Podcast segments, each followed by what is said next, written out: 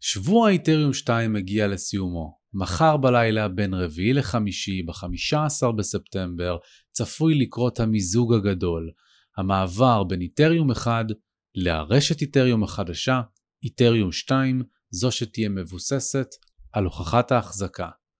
בסרטון ובפרק הזה המטרה שלי תהיה לעשות לכם סדר סופית על ידי זה שאני אסכם קצת מארבעת המפגשים הקודמים של שבוע איתריום 2 עם אילון אביב, המשקיע הבכיר מ Collider Ventures, אלון מורוך, מנכ"ל Block Staking ואודי ורטיימר, המפתח המוכר מהתעשייה, ובזה שאני אדבר על ההזדמנות, מהי, האם היא קיימת וכמה היא גדולה. שבוע איתריום 2 מוגש לכם בחסות BNB Chain. BNB Chain היא רשת החוזים החכמים הגדולה ביותר בעולם מבחינת נפח עסקאות ונהנית מאפס זמן השבתה. על BNB Chain יש יותר מ-1,300 אפליקציות מבוזרות ויותר מ-2.5 מיליון חברי קהילה שנהנים מעלויות גז ותפעול נמוכות שמאפשרים להם ליהנות משימוש ברשת בלוקצ'יין בצורה טובה. לימדו עוד על פיתוח ועל שימוש ב-BNB Chain בלינק שבתיאור הסרטון או ב-bnbchain.org זה bnbchain.org שבוע איתריום 2 מובא לכם גם בחסות וולפילד. וולפילד היא חברה ציבורית הנסחרת בבורסת טורונטו לניירות ערך תחת הסימול WFLD. וולפילד מפתחת טכנולוגיות שמביאות לכן את עתיד הכלכלה המבוזרת ומחברת אותם עם התעשייה הפיננסית המסורתית. היא פונה גם לצרכנים, לאדם הקטן וגם למשקיעים באמצעות אינטגרציות של הברוקר קוין מאמה אותו רכשה לאחרונה, הארנק הדיגיטלי MoneyClip ופרוטוקול הבלוקצ'יין Seamless. למידע נוסף על Wellfield בקרו באתר wellfield.io w-e-l-l-f-i-e-l-d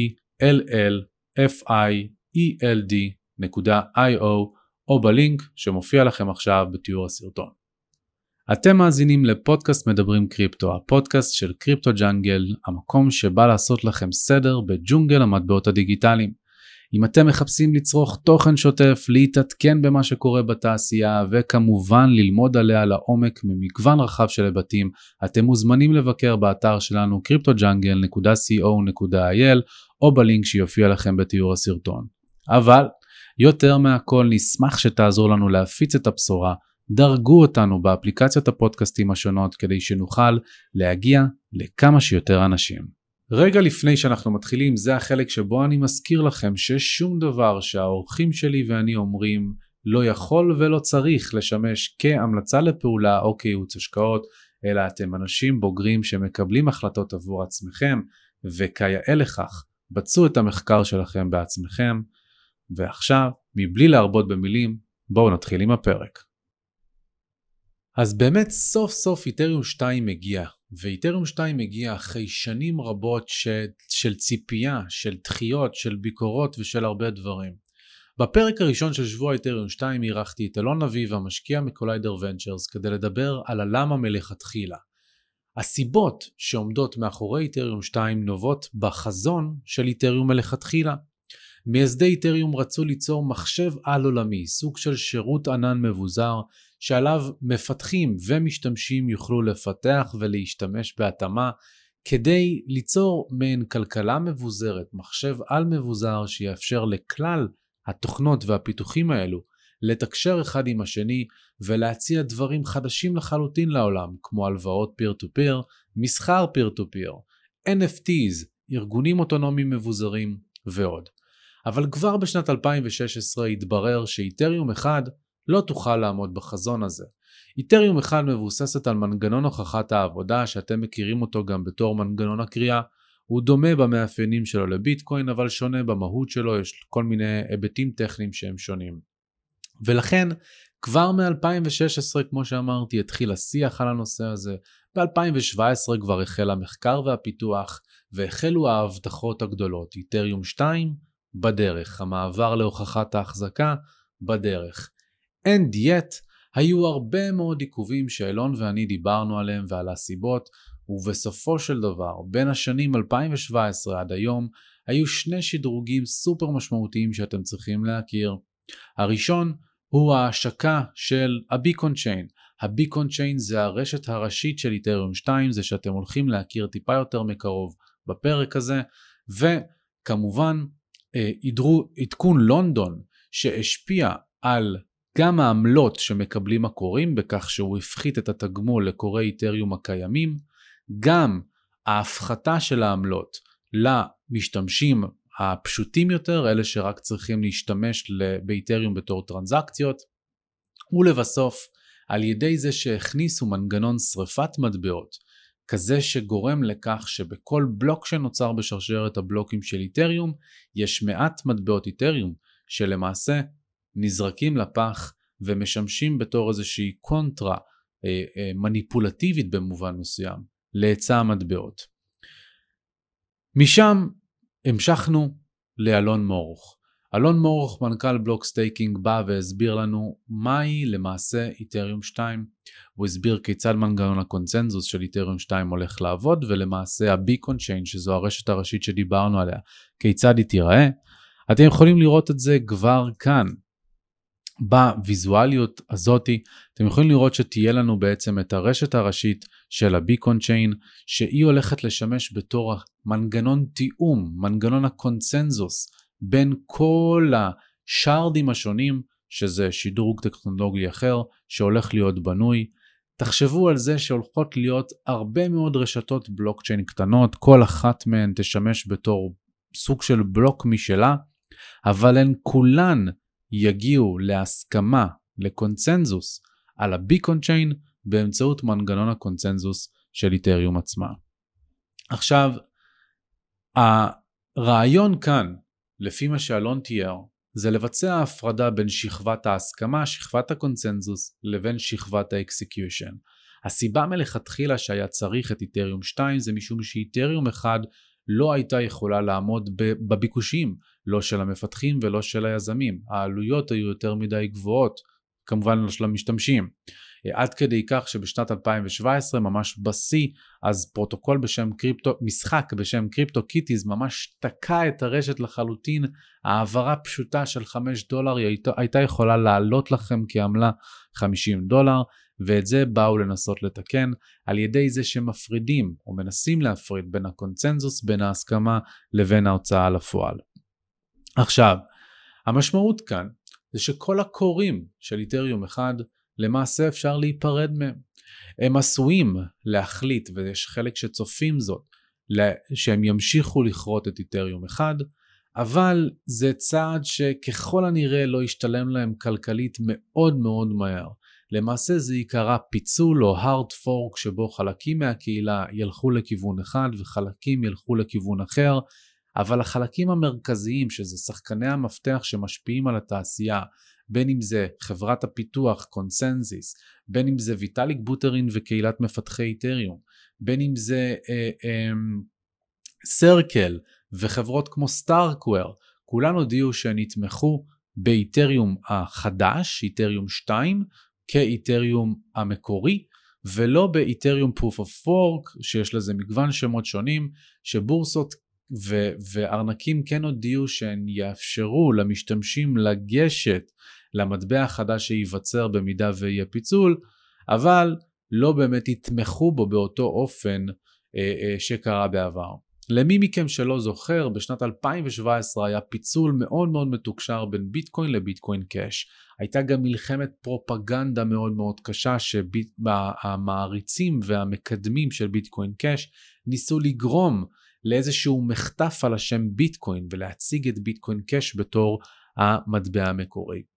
מאז ביטקוין קאש נפל ב-99% מהשווי שלו ביחס לביטקוין, משום שהמשקל הכלכלי האמיתי נשאר עם ביטקוין עצמו. פה יש הרבה פחות חוסר הסכמה, זאת אומרת שהרבה יותר מקהילת איתריום תומכת בשינוי ולא הולכת נגדו, שזה מה שהיה עם ביטקוין קאש, ולכן לא צפוי להיות כאן עכשיו קרב אימתני יותר מדי, אלא מה שצפוי להיות כאן זה גג גג גג פיצול שלכל הפחות, לכל היותר נמשך כמה ימים עד כמה שבועות, ולאחריו הקוראי איתריום יפסידו הרבה מאוד כסף וזה יגרום להם ללכת ולכרות ברשתות בלוקצ'יין אחרים. זה יכול להיות לרשתות בלוקצ'יין שמקבילות לאיתריום כמו איתריום קלאסיק, שזה הפיצול הראשון של איתריום, זה יכול להיות מטבעות אחרים כמו דודג'קוין או רבנקוין שהם שניהם, או לייטקוין, שהם שלושתם מבוססים על קריאה באמצעות כרטיסי מסך. יש מגוון רחב של אפשרויות. either way, אני לא מצפה שעכשיו יהיה פורק אה, אה, משמעותי, איזשהו פיצול משמעותי. מה עוד רציתי להגיד מה, מהשיחה שלי עם אלון? Um, אוקיי, אז אחד מהדברים המשמעותיים שאלון תיאר בפנינו זה למעשה שאיתריום 2 זה לא זבנג וגמרנו, אלא מדובר כאן בתהליך ולא רק שזה תהליך, זה תהליך ארוך שנים. השדרוג של השארדים וכל שכבת ה execution ורולאפים ומושגים טכנולוגיים נוספים הולך לקרות בהדרגה על פני שנים קרובות. אילון אביב ציין את אחד מהאירועים היותר משמעותיים שהולכים לקרות והוא ככל הנראה יקרה כבר בחצי שנה הקרובה והוא שחרור הנעילה של ה Beacon Chain. מה זה אומר? שכשאיתריום 2 השלב הראשון, ה Beacon Chain, הושק בדצמבר 2020, כבר מאותו רגע ניתן היה להתחיל לעשות staking.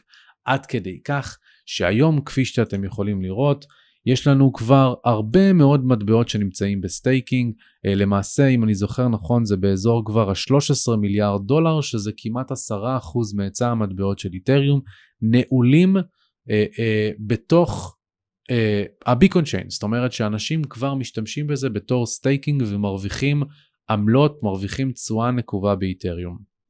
פה אתם יכולים לראות בכתבה שזה כבר מתחבר לאחת מהביקורות היותר משמעותיות שאילון ואני דיברנו עליה, והיא קשורה בריכוזיות שיש ב staking באופן ספציפי, שהיום אתם יכולים לראות שיותר מ-30% מה staking של איתריום כיום מתבצע על ידי פרוטוקול אחד שזה נותן לו אלמנטים גדולים של אה, שליטה או יכול לתת לו וכל היתר מסתכם רק לעוד שבע אה, אה, ישויות נוספות שלוקחות חלק כשגם כאן הרוב נמצא אצל קוינבייס, אצל בייננס ואצל גופים משמעותיים בתעשייה, שזה נותן להם טיפה יותר כוח.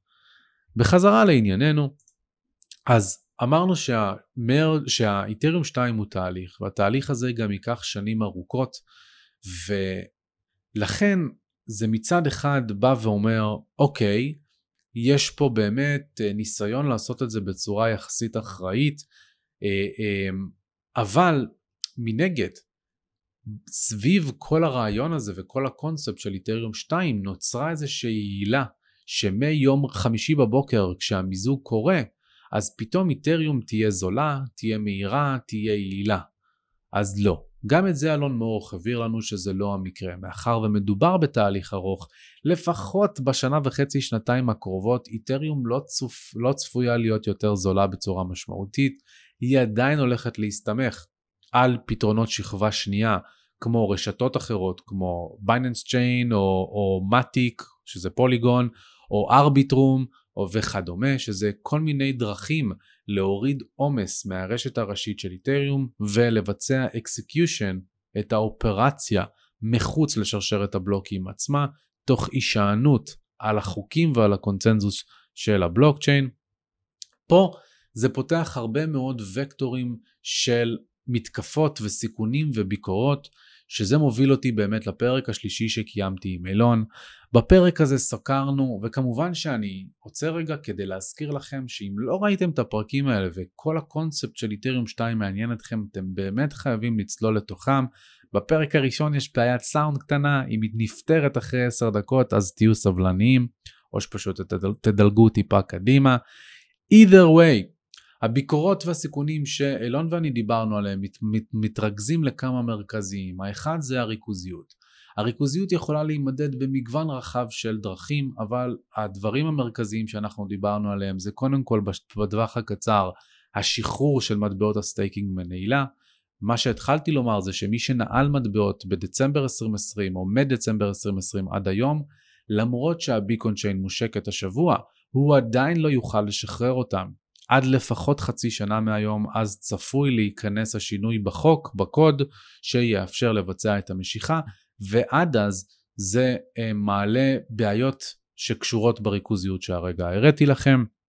הקונספט השני של הריכוזיות היה על החברות והגופים היותר משמעותיים שפועלים כרגע באקוסיסטם של איתריום, בין אם זה חברת קונצנזיס שמתפעלת את אה, אה, רשת התקשורת של אינפורה, זאת שמאפשרת למפתחים ולצמתים, למחשבים שמריצים את איתריום לתקשר אחד עם השני, בין אם זה מטאמאסק, שגם הארנק הפופולרי הזה מתופעל על ידי קונצנזיס, ובין אם זה אפילו אמזון, שאמזון Web Services מספקת שירותי ענן לצמתים שמריצים את איתריום, ולמעשה ביום בהיר אחד יכולה לגרום להרבה מאוד נזק למטבע.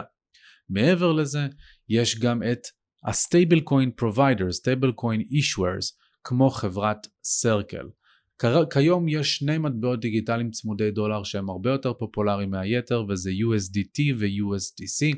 בעוד ש-USDT הרבה יותר נפוץ במסחר בבורסות ריכוזיות, USDC הרבה יותר נפוץ בבורסות מבוזרות, ביניהן גם בורסות מבוזרות על איתריום, ולכן ל-USDC, לחברה שמנפיקה אותו, בזה שהיא מחזיקה במטבע שהוא אינטגרלי כיום לכלכלה המבוזרת שבנויה על איתריום, היא יכולה במובן מסוים לנסות להכתיב אה, אה, מה היא חושבת ש, שצריך לקרות ודי לכפות את זה על התעשייה.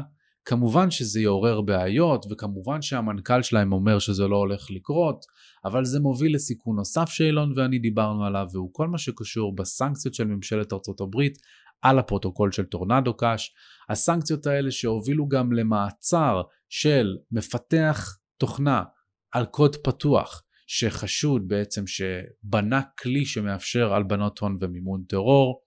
אה, זה גרם להסרה של אה, אה, משתמשי הגיטאב, החשבון של הקוד הפתוח, איפה שהם מפתחים, של הפלטפורמה הזאת, של טורנדו קאש והרבה דברים נוספים, שלמעשה מעידים שכל עוד יש גופים משמעותיים ששולטים ברשת אחת, כמו מה שקורה כיום באיתריום, הפוטנציאל לצנזורה הוא מאוד מאוד משמעותי, והפוטנציאל לצנזורה ברשת מבוססת proof of stake הוא הרבה יותר משמעותי. כי אם היום אנחנו נמצאים בסיטואציה שגופים ריכוזיים כמו לידו, בייננס וקוינבייס הם אלה שמחזיקים ברוב המטבעות שנמצאים ב staking, ומשרד האוצר האמריקאי קובע ש Tornado Cash זה דבר שעובר על הסנקציות, אז נשאלת השאלה אם בייננס וקוינבייס ולידו מאשרים בלוקים שכוללים עסקות, עסקאות של Tornado Cash, האם זה אומר שהן עוברות על הסנקציות? ובמידה וכן, האם זה אומר שהן הולכות לצנזר בלוקים? ובמידה וכן, מה זה אומר עבור רשת איתריום? אלה כמובן שאלות שאין לנו עדיין מענה עליהן, פרט לכך שהיום יש מאוד, אה, יש תנועה בתוך איתריום שקוראת לאנשים להריץ את הצומת אצלם, את התוכנה אצלם ולשמש כ... שכבת הגנה נוספת מטעם המשתמשים, רק שזה משהו שלא באמת נגיש לאדם הקטן, בטח ובטח לא כמו שקורה בביטקוין, שבמספר הצמתים שמריצים היום את ביטקוין הפכו אותו להרבה הרבה יותר מבוזר וכולי. אפרופו ביטקוין, זה מוביל אותנו לראיון האחרון, שהוא גם מתקשר עם קצת עם מה שדיברתי עם אילון אביב, אבל גם מודי ורטיימר וגם בחלק האחרון של הראיון השני עם אילון דיברנו על התחרות. הרי בסופו של דבר איתריום 2 זה משהו שמבטיחים לנו כבר הרבה מאוד שנים ובזמן הזה התחרות של איתריום צמחה. קמו לא מעט פרוטוקולים ביניהם סולנה ופולקדוד וקרדנו שחלקם גם על ידי מייסדי איתריום לשעבר ו-B&B צ'יין ו... אה, אה, Near Protocol ובקרוב יש גם שני פרויקטים מאוד גדולים שאנחנו בדיוק עובדים על תכנים עבורם לקהילה הסגורה שלנו שעומדים לצאת לקהל הרחב וגייסו כמה מאות מיליוני דולרים ובמילים אחרות כל הפרוטוקולים האלה, כל הפרויקטים המתחרים באיתריום באו עם איזשהו מסר שיווקי אחד גדול שאומר אנחנו איתריום 2 כבר כאן. כלומר, אם לאיתריום ייקח תהליך ארוך שנים כדי להגיע למקום שבו הם יעילים ומהירים יותר, למה שהתחרות לא תצליח להשתלט בינתיים על נתח שוק משמעותי וכתוצאה תפגע מערך המטבע אתר? אז זה עוד תהייה שהתבחבשנו בה. ודבר נוסף, זה שהרבה מאוד מהשימושים שיש היום על דיפיי ועל איתריום וכדומה, חלקם לא ניתנים לביצוע בכלל על ביטקוין בגלל שבביטקוין באמת משמרים יותר את ה... האבטחה ואת הביזור על פני היעילות והיכולת תכנות. אבל יש כן פתרונות, במיוחד כאלה שקשורים בתשלומים, שנמצאים על גבי רשת הברק או פתרונות מבוססים ביטקוין אחרים, שיכולים גם כן לקחת נתח שוק עבור עצמם. ככה או ככה, התחרות זה משהו שחייב לקחת בחשבון, ועננה נוספת שמרחפת זה כל מה שקשור ברשות לניירות ערך והרגולציה האמריקאית. אה, לא רק הרשות לניירות ערך רלוונטית כאן, אלא גם משרד המשפטים האמריקאי וגם אה, אה, במשרד האוצר, הפינסן שמפקחת על ה-stable coin issuers, על מנפיקי ה-stable coins. אז קודם כל היום, למרות שב-2017 בכיר ב-SEC, ברשות לניירות ערך האמריקאית, יצא בהצהרה שנויה במחלוקת ומשום מקום שאיתריום לא נייר ערך, עוד אין הודעה רשמית, סופית, אכיפתית, שזה המצב. היום זה נמצא בדיונים ואכן הנטייה היא לא להכיר באיתריום כנייר ערך, אבל אם עכשיו איתריום עוברת ל-proof of stake ו-proof of stake זה מנגנון שמאפשר ל-governance, לממשל, להתנהל על ידי מי שמחזיק יותר כסף, זה אמנם לא מדויק עד, ה, עד הקצה במקרה של איתריום, אבל אני מפשט את זה כדי שתוכלו לעכל את המשמעויות, זה אומר שיכול מאוד שיהיה כאן פיבוט, כשהרבה מאוד מהעיניים הם על התביעה של ריפל בכלל נגד הרשות לניירות ערך, כי ריפל, החברה בעם, דורשת מהמסמכים מה-SEC שיוכיחו למה הם קבעו שאיתריום לא נייר ערך וריפל, כן, בתביעה. ולכן, זה שם כרגע אי ודאות רגולטורית שנכנסת כנדבך סיכון נוסף. בקונטקסט של סטייבלים זה מתחבר לדברים שדיברתי עליהם בקונטקסט של Tornado Cash, שהאם stablecoin issuers כמו סרקל ו-USDT פתאום יהפכו להיות זרוע מבצעת כמו המערכת הבנקאית עבור הממשל האמריקאי ומה תהיה ההשפעה של זה עבור איתריום. עכשיו, זה השלב שבו אני רוצה לעבור לכמה ניואנסים שאני מסתכל עליהם כשאני בוחן את ההזדמנות. בסופו של דבר, אפשר לחלק את זה לשני תתי נושאים. תת נושא אחד זה אופק זמן ההשקעה. לכמה זמן אני מסתכל? בטווח הקצר מאוד מאוד פשוט לי להגיד לכם, וואלה, אין לי שמץ של מושג מה יקרה, הנטייה שלי כלפי מטה. למה? א', כי אני מסתכל זום אאוט. אני מסתכל החוצה ואני מסתכל על הזירה המקרו-כלכלית והגיאופוליטית. רק היום אה, אה, נודע על מלחמה נוספת שנפתחת שוב בין ארמניה לאזרבייג'אן. וכל ההתחממות בין ישראל לאיראן ובין סין לטיוואן וכל העלאות ריבית וצמצום כמותי והדברים שאני מדבר עליהם בשגרה יוצרים סיטואציה שבה קשה מאוד לראות איך יש פה התפוצצות כלפי מטה או הזדמנות בטווח הקצר. ברזולוציות המיקרו יש חוק מאוד ידוע שגם דיברתי עליו בסרטון הקודם שעלה ביוטיוב ובו, והוא נקרא Buy the rumors and sell the news. מחר הניוז מגיעים. אז אם קנינו את הספקולציה של השמועות, אז אנחנו רואים, האמת שממש ברגעים אלה, את הדאמפ של מכירת החדשות, שהגיע גם ביחד עם החדשות על האינפלציה בארצות הברית, שהקטע את התחזיות. כך שבטווח הקצר אני פחות רואה איזשהו אימפקט משמעותי והזדמנות. מנגד, כשאנחנו מסתכלים על טווחים בינוניים וארוכים, צריך לעבור לקטגוריה השנייה שבאמצעותה אני מסת... בוחן את הדברים. צד הקטגוריה הזאת מתייחסת להיצע והביקוש ופה צריך לעשות זום אין מה נמצא בצד ההיצע ומה השתנה משמעותית ומה נמצא בצד הביקוש ומה השתנה משמעותית. אז בצד ההיצע חשוב שתראו את הנתון הבא. בנתון הזה אתם יכולים לראות שלמעשה עד מחר הקוראים של איתריום נהנו ממטבעות חדשים שמצטרפים לסרקולציה בשווי של כ-13,000 מטבעות ליום. 13,000 מטבעות ליום זה לא מעט. בנוסף לזה, הצטרפו 1,600 מטבעות מתוך ה-staking rewards, אבל מאחרי המיזוג זה הולך להישאר אך ורק 1,600 מטבעות ליום בממוצע. כך שבבת אחת הולך להיחתך ההיצע המתחדש של איתריום בכ-90%. המשמעות של זה היא כפולה ומכופלת, כי זה לא רק שההיצע המתחדש פוחת, אלא זה גם כוח המכירה פוחת. מה זה אומר שכוח המכירה פוחת? קוראי איתריום פועלים עם הרבה מאוד הוצאות, הם צריכים חשמל, הם צריכים אנרגיה, הם צריכים קירור כדי להפעיל את המכשירים. וברגע שהם מפסיקים לכרות איתריום, אז הם כבר לא צריכים למכור את האיתריום כדי לממן את הפעילות השוטפת. אז זה לא אומר שאין להם שאריות בטווח הקצר שהם עשויים למכור, אבל באופן כללי זה מוציא כוח מכירה עצום מהשוק. תחשבו שמתוך ה-13,000 מטבעות האלה, אני אזרוק סתם מספר בשביל שיהיה לכם קצת אסוציאציה, לפחות 50% מזה הולך למכירה כמה שיותר מיידית, בין אם זה במחיר שוק ובין אם זה בחוזים עתידיים, שנועדה לג, לגדר את הכורה כדי שהוא יוכל לוודא שהוא לכל הפחות מכניס יותר ממה שהוא מוציא. הנדבך האחרון שאני רוצה לדבר עליו בקונטקסט של ההיצע זה ה staking עצמו.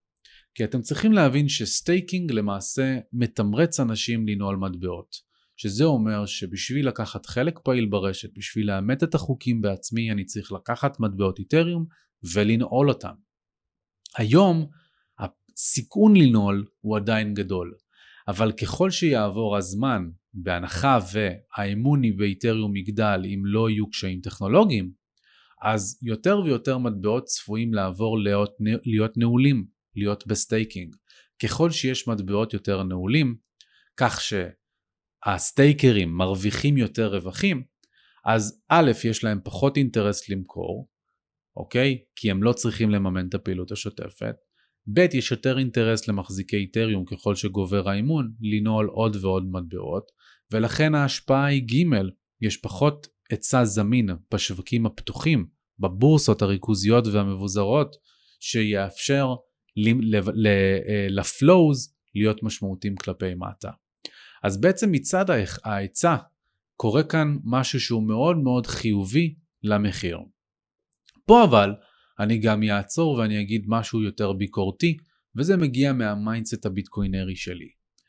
יש ציטוט שאני מאוד מאוד אוהב של לין אלדן שהיא אנליסטית מקרואית מאוד מאוד מוערכת באופן כללי בעולם וגם בתעשיית הקריפטו. והציוץ הזה בא ואומר שבאיתריום משנים את המדיניות המוניטרית יותר פעמים מאשר הפדרל רזרב מאז שאיתריום נוצרה. השינויים האלה שמתבצעים במדיניות המוניטרית גורמים לחוסר אמון שורשי ביכולת של איתריום להמשיך לקיים את המודל קונצנזוס הזה. מה גורם לי בתור משקיע לחשוב שאם עכשיו קיבלו החלטות להפחית את ההיצע המתחדש, לשרוף מטבעות, להקטין את כל הדברים האלה, ליצור בצורה מניפולטיבית הפחתה של היצע, אם פתאום זה ייצור קשיים באיתריום, מה יגרום להם לא לשנות את זה? זאת אומרת, החוסר יציבות המוניטרית כאן הוא די מוחשי, וזה בסדר לבוא ולומר שאיתריום עדיין נמצאת באיזשהו שלב ניסויי של התפתחות, וזה לגיטימי. אבל זה משהו שאתם כן צריכים בתור משקיעים להכניס לפקטור של קבלת ההחלטות שלכם.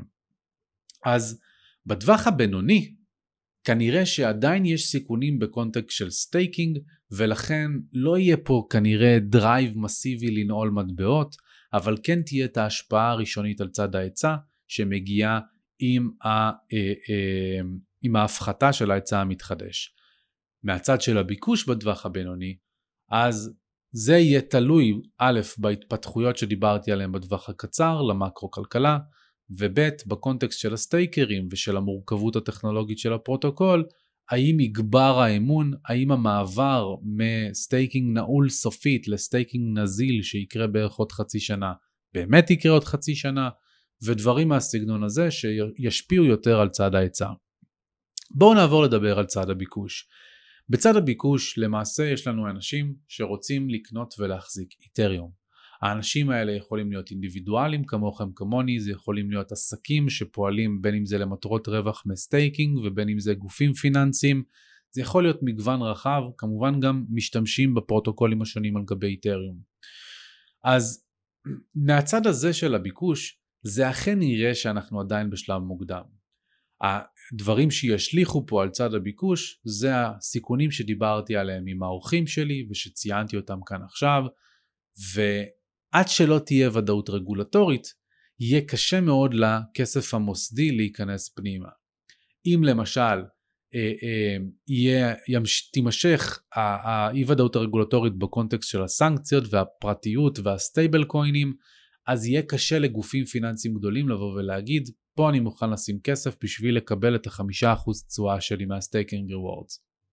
מנגד, במציאות שבה אנחנו נמצאים היום, שיש אינפלציה מאוד גבוהה אבל ריבית ריאלית שלילית כי הריבית לא עולה מספיק בקצב בשביל שהיא תכפר על עליית המחירים, במצב כזה הגופים הפיננסיים האלה נמצאים במקום של מחנק שבו הם לא מרוויחים תשואה ריאלית חיובית.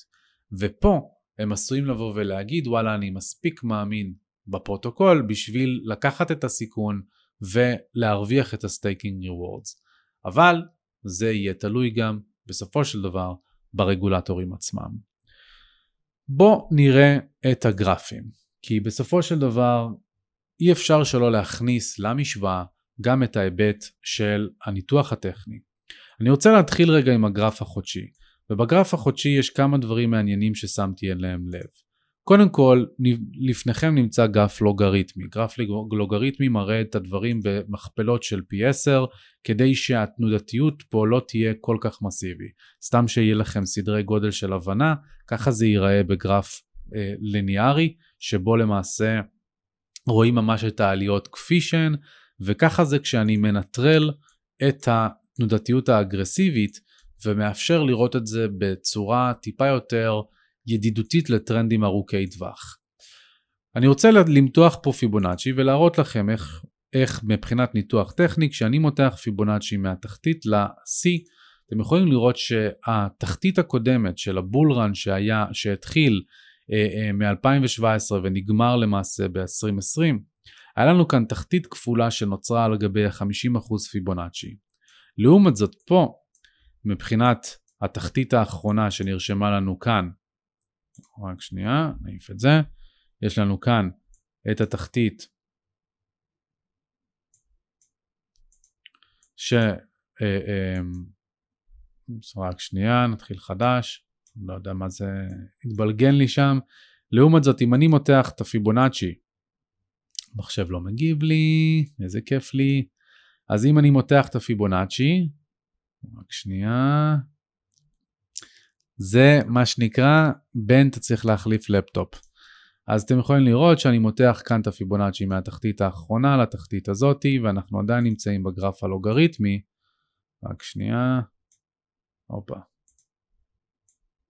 אז במצב כזה, אנחנו עוד לא ב-50% פיבונאצ'י, וזה כן בעצם לוקח, אה, אה, משחק תפקיד בתזה שלי לזה שזה עשוי להועיד שביחד עם ההיבטים המקרו-כלכליים והגיאופוליטיים, אנחנו עוד לא בתחתית עצמה.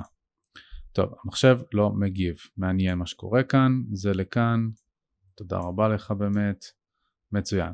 אז אתם יכולים לראות שבאמת הגענו רק ל-38.2 פיבונאצ'י ועוד לא ל-50%. מנגד אנחנו כן נמצאים על ממוצע 50 שבועות, ומנגד נוסף זה כשאני הולך לקו ה-RSI, לאינדיקטור של ה-RSI, לאינדיקטור של המומנטום, אז אתם יכולים לראות שאנחנו נמצאים פלוס מינוס באותה טריטוריה בגרף החודשי.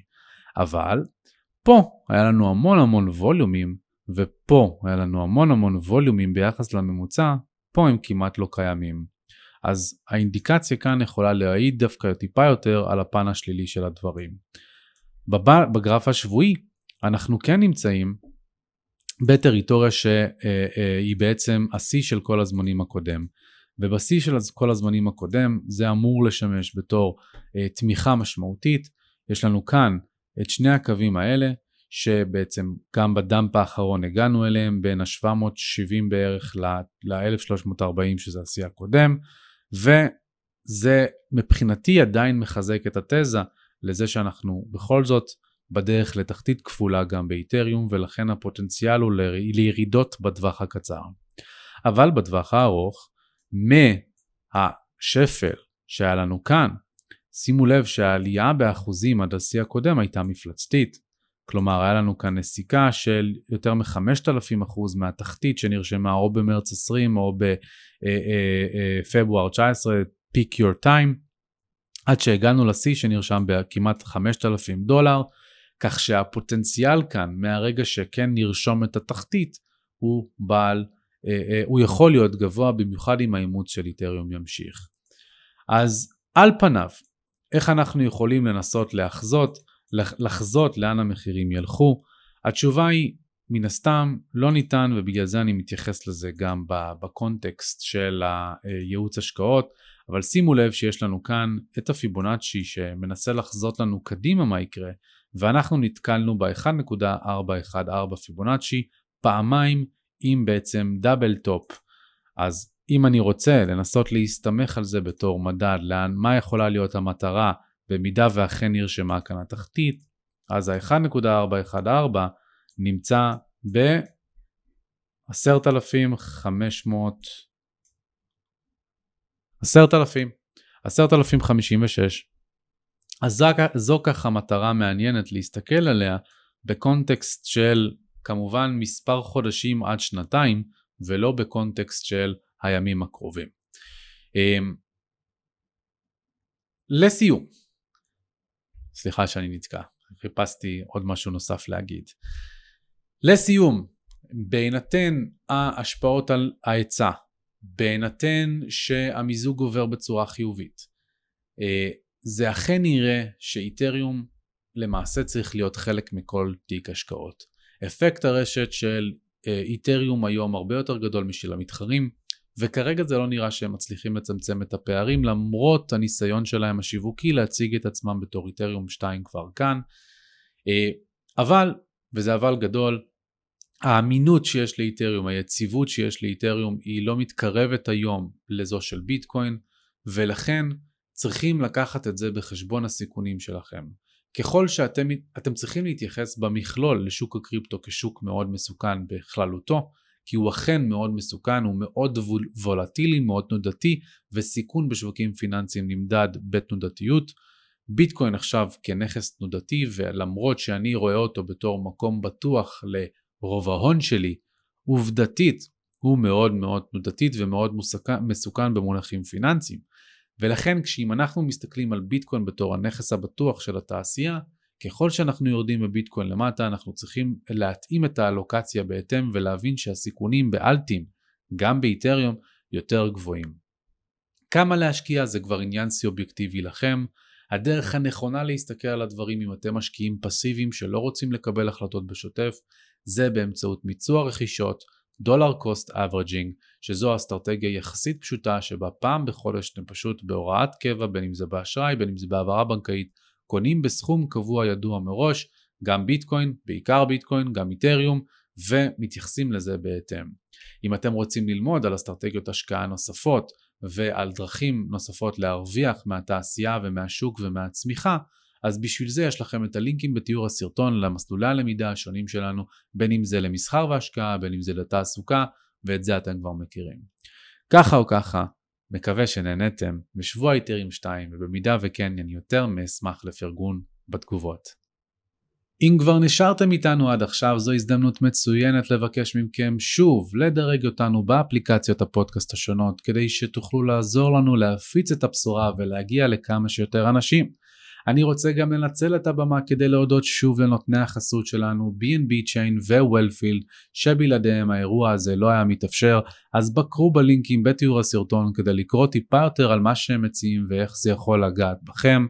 ולבסוף אם אתם עוד לא מכירים את cryptojungle.co.il זאת ההזדמנות שלכם להיכנס לאתר, לקרוא על מסלולי הלמידה והאקדמיה שלנו כך שתוכלו להעמיק את הידע שלכם בתעשייה ומי יודע, אולי בפרק הבא אתם תהיו האורחים שלנו.